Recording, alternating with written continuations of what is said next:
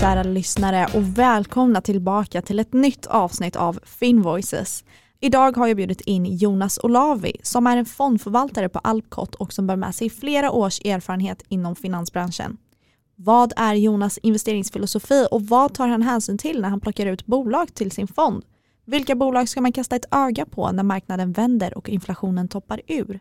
Vilka bolag har haft en bra avkastning och slagit förväntan i år? Ja, det och lite till får vi reda på i dagens avsnitt. Dröj kvar. Välkommen Jonas. Tackar. Kul att ha dig här. Tackar, kul att vara här. Vill du berätta lite kort om dig själv? Ja, absolut. Jag är eh, nationalekonom, eh, utbildad sådan i Lund. Så jag brukar säga att jag är en av de lärde i Lund. Ehm, och eh, tanken var att jag skulle jobba i finansbranschen. Och eh, det gör jag. Och det har blivit aktier som har blivit min gebit. Jag forskade lite grann när jag pluggade men eh, tänkte att det var roligare att, att jobba så att jag satsar på det stället då istället för att fullfölja ytterligare studier då och eh, började i Göteborg som valutamäklare ett halvår och sen så flyttade jag upp till Stockholm och blev rådgivare på ett bolag som heter Delphi. Och Delphi var föregångare bland rådgivningsbolag kring just aktier. Och eh, det var en eh, väldigt intressant skola, man fick lära sig oerhört mycket. Efter ett år så var jag analyschef och eh, hade också mycket egna kunder då. Och då hade vi olika rekommenderade portföljer. Vi körde svenska aktier och eh, körde lite olika koncept. Och det bolaget växte väldigt snabbt och vi kunde utveckla ett fondbolag. Vi körde riskkapitalfonder och jag var med i utvecklingen av alla de här delarna. Vilket var väldigt spännande. Och sen så eh, när finans eh, eller it-bubblan tog nacken av många bolag så var vi en av dem som till slut fick kasta in handduken och då följde jag med i ett av de, de delarna som blev kvar och det var ett opportunistiskt litet bolag som skulle starta en fondkommissionärsverksamhet i botten på krisen där 2003 var det väl. Och eh, det var opportunistiskt men de hade inte riktigt finansiella muskler. Och sen så hoppade jag istället över till Nordea. Och eh, var där i tio år. Jag slutade där som chefsaktiestrateg då. Och eh, var talesperson för banken i ekonomiska frågor, så börsfrågor och annat. Då och hade mycket momentum kring det då, var mycket medialt och då hade vi också hand om liksom rekommenderade portföljer och försökte hjälpa bankens kunder och, och navigera på finansmarknaderna helt enkelt. Och sen så blev jag eh, rekryterad till Arfeberg och var där i fem år och då var jag rekryterad som eh, allokeringschef då och hade hand om eh, lite större mandat, eh, stora pensionsfonder som vi eh, rattade och det var ju primärt då institutionella pengar. Då. Men vi försökte även starta upp en, en eh, privat eh, marknadssatsning. Då. För att, eh, varumärket var starkt men man hade bara fokuserat på institutionella kunder. Så det var också en rolig resa men som ägaren, huvudägaren då BNP Paribas, de valde sen att eh, sälja den svenska verksamheten till Carneo som är Carnegies huvudägarbolag då. Och då blev jag av med mina mandat eh, och hade ett eh, mellanår där. Så att eh, då kunde jag äntligen ta hand om barnen med skolan och så och eh, spela mycket golf och handla enskilda aktier. Vilket man har ganska stora stort bök med när man sitter i, i finansmarknaden. Det är olika regler, månadsregler och annat. Så nu kunde jag äntligen handla fritt och friskt vilket var fantastiskt då. Mm. Och sen så hörde eh, fintechbolaget eh, Alpcot eh, av sig och de ville då få in mig som förvaltare och eh, allokeringschef. Och det är det jag gör idag då. Så jag förvaltar en global aktiefond och, eh, som heter Alpcot Equities och sen så förvaltar jag diskretionära fondportföljer och snart också en aktie, aktiediskretionär portfölj då. Och vi har eh, eh, många olika kunder där vi ofta, jag då pratar med ett rådgivningsbolag. Ett rådgivningsbolag består oftast av ett fåtal anställda och de eh, jobbar sen eh, med att eh, förse kunder, primärt då, eh, kunder med pensionsförsäkringar hur man ska göra och vad man ska tänka på, hur man ska placera och då sköter jag den diskretionära förvaltningen åt de här. Det är en, en marknad som växer väldigt, väldigt snabbt. Då. Så att det är jättespännande. Vad kul, kul att få höra lite om dig. Eh, du verkar ju ha haft en, du har ju väldigt mycket erfarenhet verkar du som och liksom hoppat på olika roller inom branschen. Eh, men nu när du är fondförvaltare här på Alpcot, vad tycker du är det roligaste med att vara det? Det roligaste är att man hela tiden lär sig nytt ehm, och eh, är man bekväm med det så att man inte är en person som vet allt mm. då är det här ett fantastiskt jobb. Du tittar in under huven på många olika bolag. Du lär dig väldigt mycket om eh, makroekonomi, om marknad, hur det funkar, hur funkar det med kunder och samspel med, med bolag. Eh, så det här är ju ett drömjobb för en nördig person som jag då. Är det det bästa jobbet du har haft hittills? Jag, tycker, jag brukar alltid säga att det, det jag, jobb jag har nu det är det roligaste. Så ja. det jag säger, ja det är det roligaste. Ja. Och, men vad är det mest utmanande då med ditt jobb? Det är väldigt mycket att göra och eh, aktier har varit en eh, svår gren det här året. Och eh, då funderar man på, har jag rätt strategi? Ehm, varför har jag valt det här bolaget? Varför såg jag inte det hända? Ehm, och det känns som det småbrinner i portföljen hela tiden och man får ompröva sin placeringsstrategi eh, och filosofi. Jag har ju en, en filosofi som vi eh, säkert kan komma in på eh, senare men där jag eh, ändå är väldigt öppen med att ompröva mina idéer och eh, portföljen ser väldigt annorlunda ut idag kontra vad den gjorde vid årsskiftet. Mm. Men eh, som sagt, det roliga är ju att, att det hela tiden händer saker, man lär sig saker hela tiden, man får parera aktier i en slagig och negativ miljö och ibland är det inte riktigt ett likhetstecken mellan hur det går i bolagen och hur aktierna hanteras. Mm. Så det är mycket det här med sentiment och känslor och sådär. Och det är också väldigt mm. roligt att förstå sig på eller försöka förstå sig på. Ja, men och nu när vi ändå kommer in där på din investeringsstrategi, vill du berätta lite kort, för du har ju en investeringsfilosofi som, mm. som du pratar om. Kan du berätta lite om den? Mm, absolut. Jag, eh, från tiden på Delphi så satt vi och tänkte att tillväxtbolag det var det roligaste. Eh, bolag som växer mer än snittet. Och eh, då arbetade vi fram en eh, modell som härrör från William O'Neill som skrev en bok i How to make money in stocks. Du går och googla på den och köpa den. kostar inte så många kronor men den är fantastiskt lärorik. Och hans sätt att förstå aktiemarknaden och göra den lite mindre så att man fokuserar på rätt saker. Det var att välja ett antal kvalitetsvariabler. Och eh, då försökte vi översätta det till svenska aktier.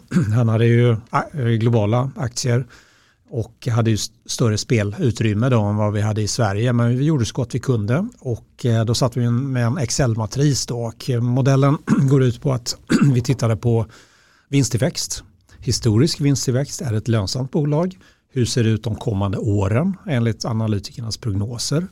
Sen så när rapporterna kommer så eh, är utfallet bättre eller sämre än väntat. Och då eh, får de poäng på det. Och då satt vi liksom, ja, nästan okulärt och tittade. Ja, men de slog eh, vinstförväntningarna med, med 10 procent och fick de någon poäng på det. Och sen så tittar vi också okulärt då på aktien kontra börsindex och sa vi att ja, men den får en sjua för att den är relativt sett starkare. Mm. Och då fick man en väldigt stor känsla för bolagen. Vi satt ju och bevakade alla bolag på, på Stockholmsbörsen då. Och eh, gjorde den här Excel-matrisen ordentligt en gång i månaden. Så, och det tog väldigt lång tid då. Men sen i takt med att eh, man fick bättre och bättre beslutsstöd så har jag gjort den här modellen helt eh, eh, digital.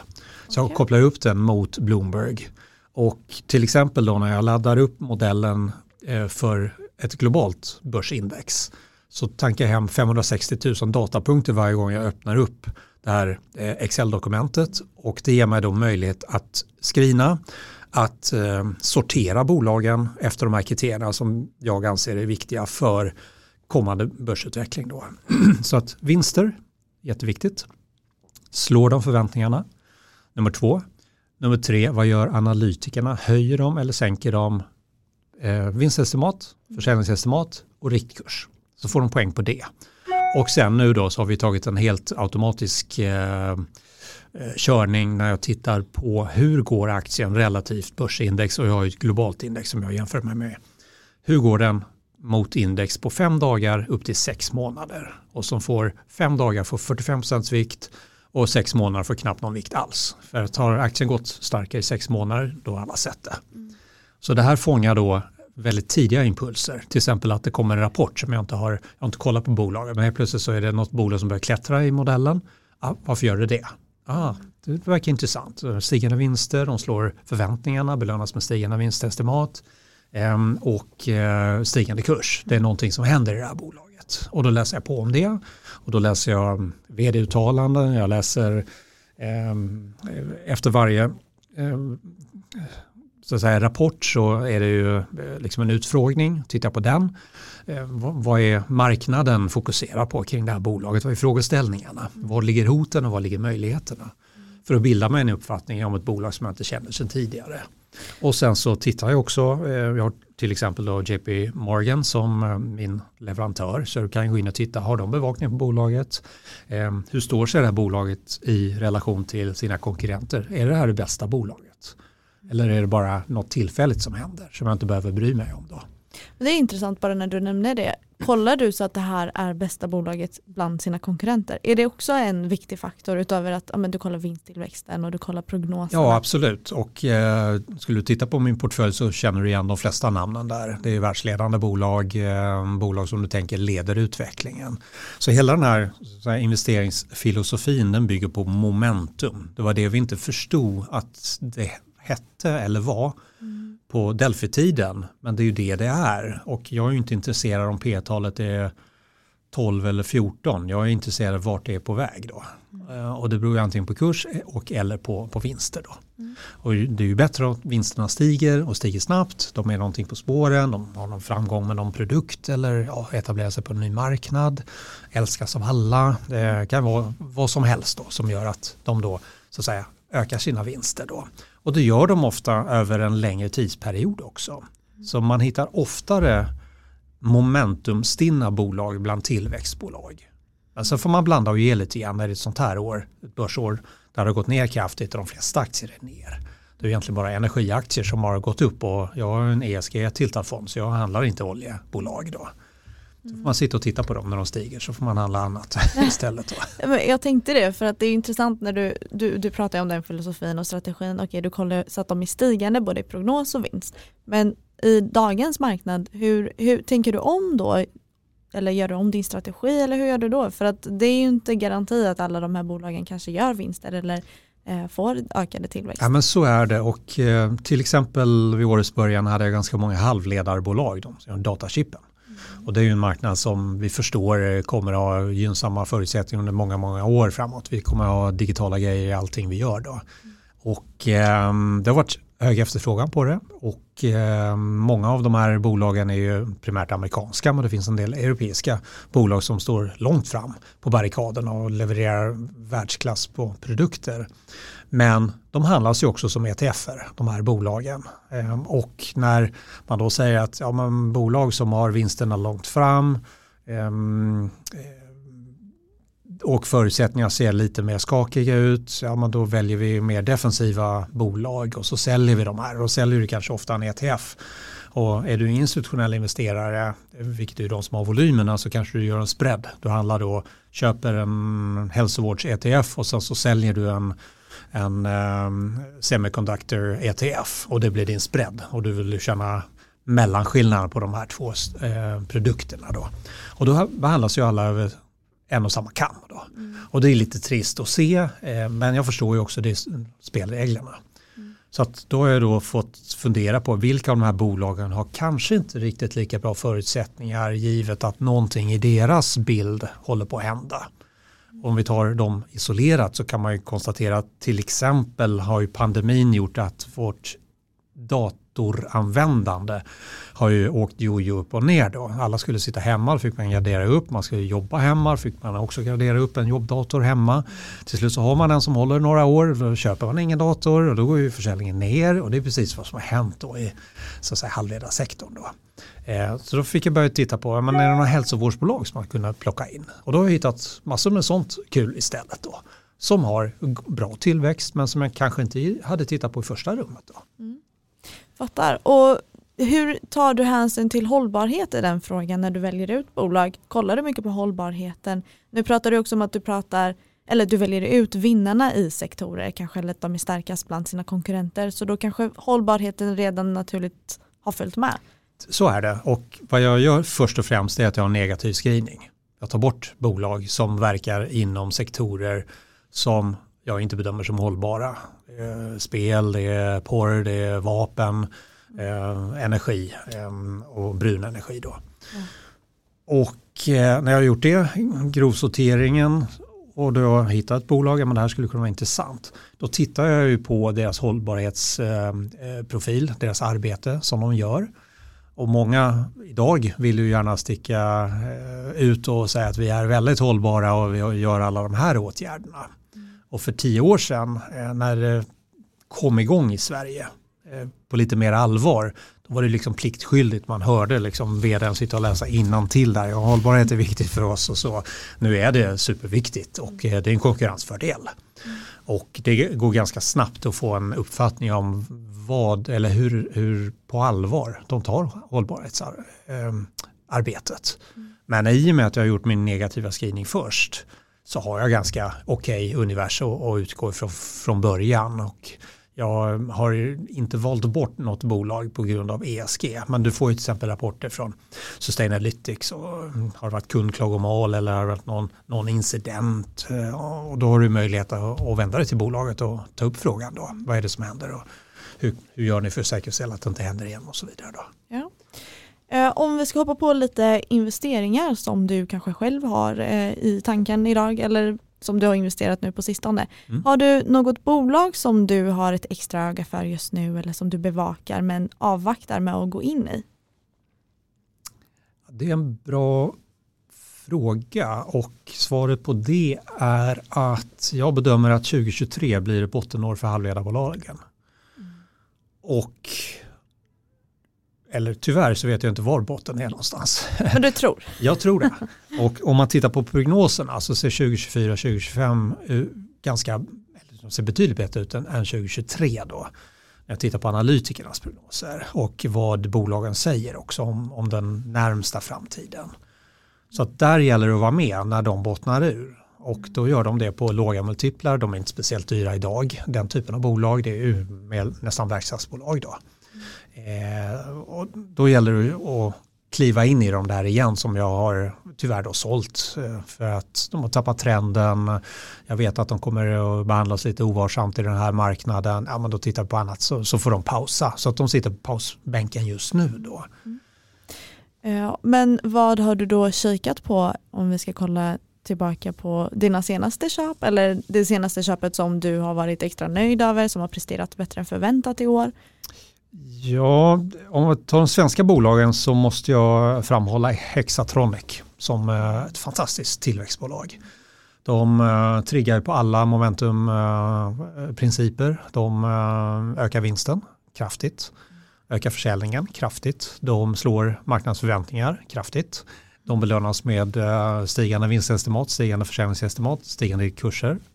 Klart där och de går betydligt starkare än börsen. Mm. Nu ligger ju aktien P-talsmässigt ganska högt så det är väl inte ett nyköp jag skulle göra idag men det är ju en aktie som har gått uh, bra en bit över 100% i portföljen. Mm. Och jag har ju bara förvaltat den här i uh, snart två år då, den här fonden så det har ju varit en fantastisk investering bland de svenska. Um, andra svenska som har plockat in på senare tid är Beijer Ref till exempel. Mm. Uh, Malmöbolaget då som är stora på kyl, ja, kylanläggningar och eh, är världsledande inom stora delar av sin nisch då. Eh, det är relativt högt värderat, ska jag ju kasta in som passus då, men de levererar väldigt bra och jag tycker vd-ordet också andas optimism under det här året och eh, även den senaste rapporten tyckte jag var väldigt eh, förtroendeingivande. Så de har fortsatt förtroende men jag har kanske närmare till utgången med ett sådant bolag eh, än ett annat. Det är ju en liten aktie i ett internationellt mått mätt trots att de då är världsledande i sin, i sin nisch. Då. Eh, sen har jag köpt en hel del amerikanska bolag, jag vill ha dollarexponering. De senaste är ett eh, kanske för svenskar inte helt okänt bolag som heter McDonalds. Mm. vet ungefär vad de gör. och det gör de ju bra. Ehm, och eh, nu har man Happy Meal för vuxna med någon samlarpryl och det verkar sälja hur som, som tusan i USA. Um, så det kan man ju tänka på om man går på McDonalds och beställer just en sån där Happy Meal för vuxna. Då.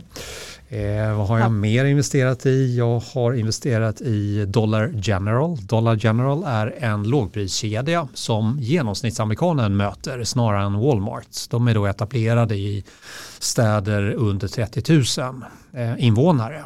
Så det är där man går och bulkköper och de har i princip allt, ungefär som ett Walmart fast i, i miniatyr. Då. Och eh, jag tänker mm, sämre tider väntar, ja då vill du väl handla billigt så det var en, en sådan eh, investering. Jag har eh, investerat i flera av eh, sjukvårdsoperatörerna i USA.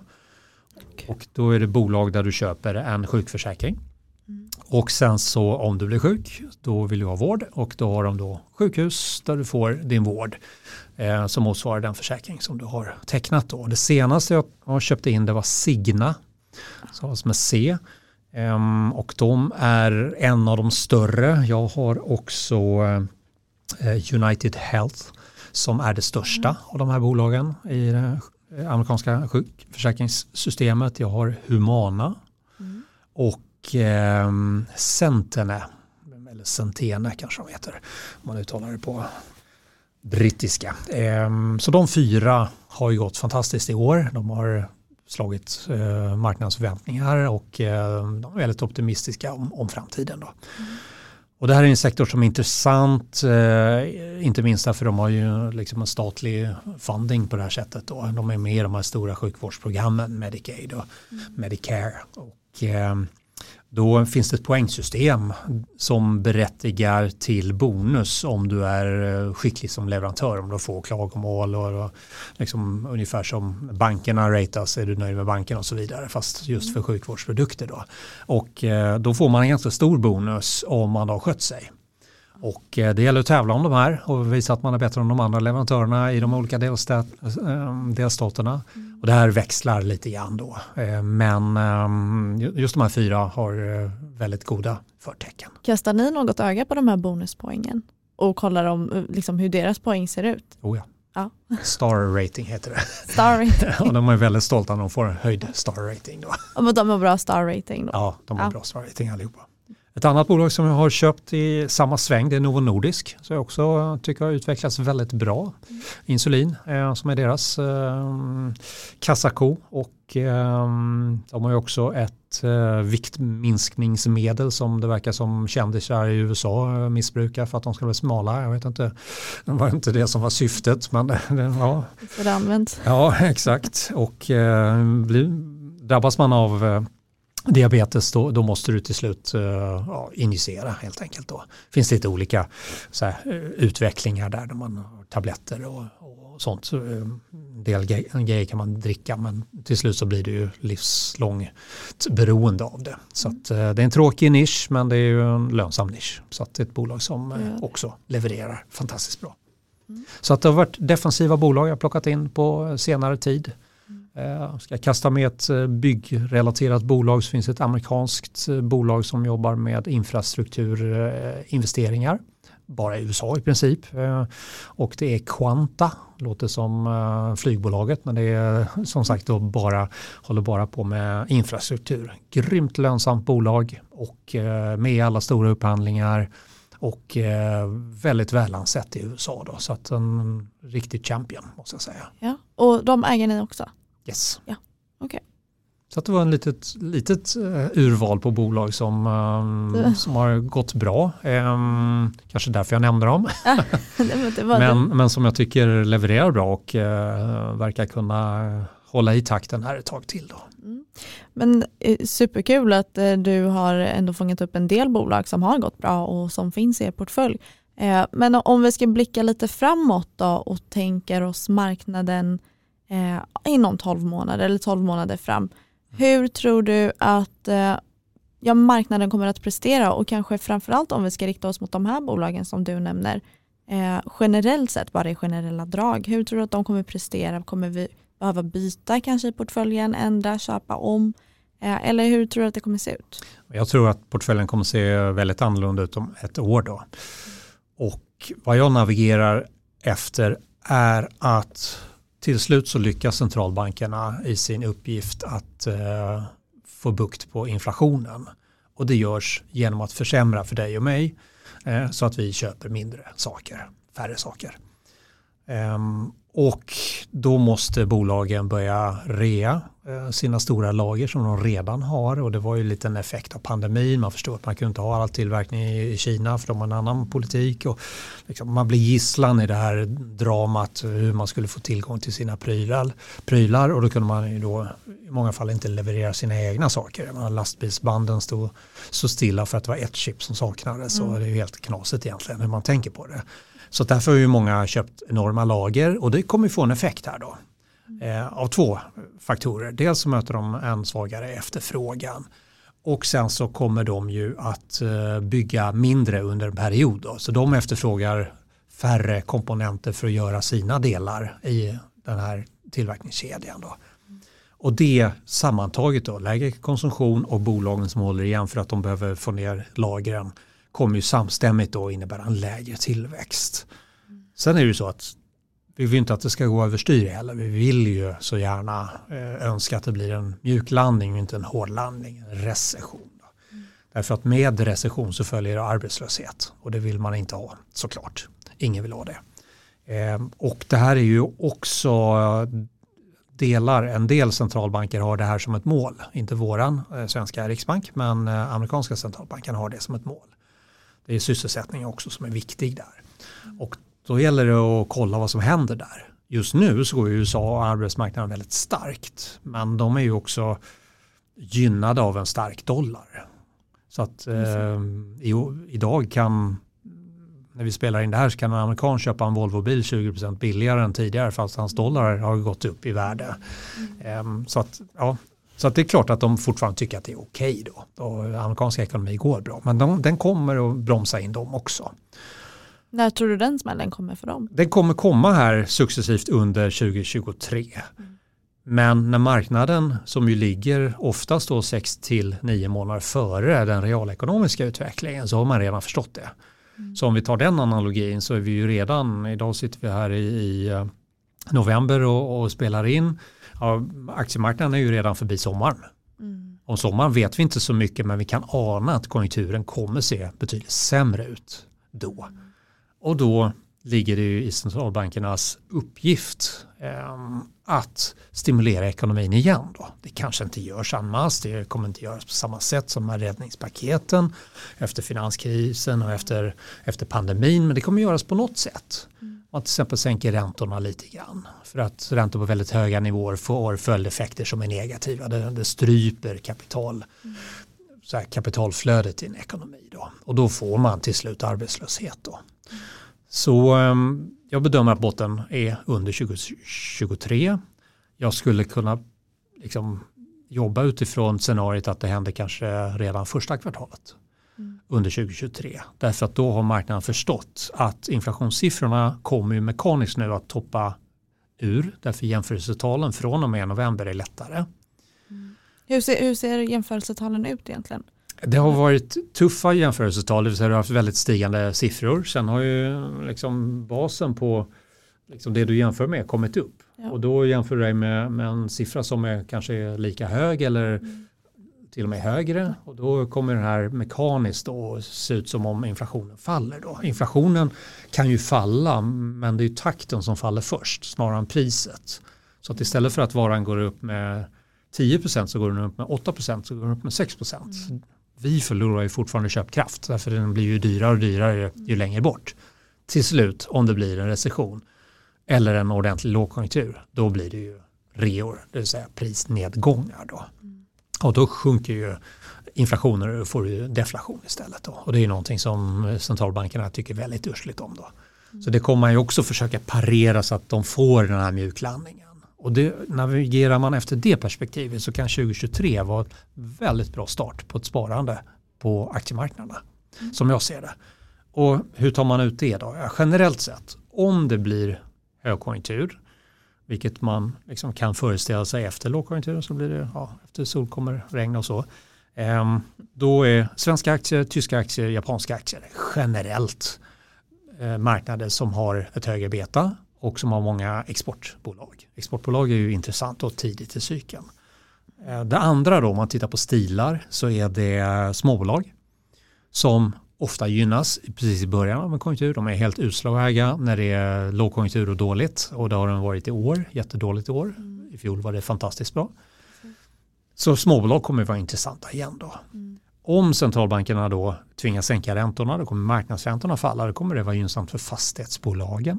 Mm. Då kan man antingen köpa styckvis eller kan du köpa en fond då. Ehm, du kan också tänka dig att teknologiaktier ehm, får ett ökat intresse. Då behöver man köpa ETF på teknologi så säljer du din hälsovårds-ETF och så köper du din eh, teknologi-ETF och så spreadar du dem istället. Då. Och det kan du göra som privatperson också såklart. Ehm, så det skulle jag kunna tänka mig att liksom det är scenariot för 2023 att då ska man kliva upp i beta igen. Nu ska du ha låg beta. Vad ska man avveckla då under en sån vändning om man skulle se en botten i Q1 2023? Då är det en McDonalds, då är det en, mm. ett hälsovårdsbolag, kanske Novo Nordisk som handlas högt eller ja, den typen av bolag som har gynnats för att de anses som stabila under eh, en sån här period. Det kan vara banker som, som grupp då tjänar bra med pengar nu. Mm. Men um, som inte prefereras när det är tjurrusning på börsen. Och de utgör ju ganska mycket av den svenska börsen till exempel. Så där kanske man har lite mycket vikt som man kan ta ifrån då. Behöver inte sälja allt men liksom välja någon av dem eller minska skala och så köpa annat som man tycker är mer spännande. Och jag tror att många som lyssnar på det här programmet kommer säkert att fundera kring småbolag då. Mm. Det är det, som, det är det som är spänningen då. Definitivt. Superkul att ha dig här Jonas. Jag tackar dig varmt för att du ville podda. Det blev ett superintressant avsnitt. Jag hoppas att ni tyckte att det var lika intressant som jag och att ni har fått med er värdefull information. Tack Jonas. Tack så mycket.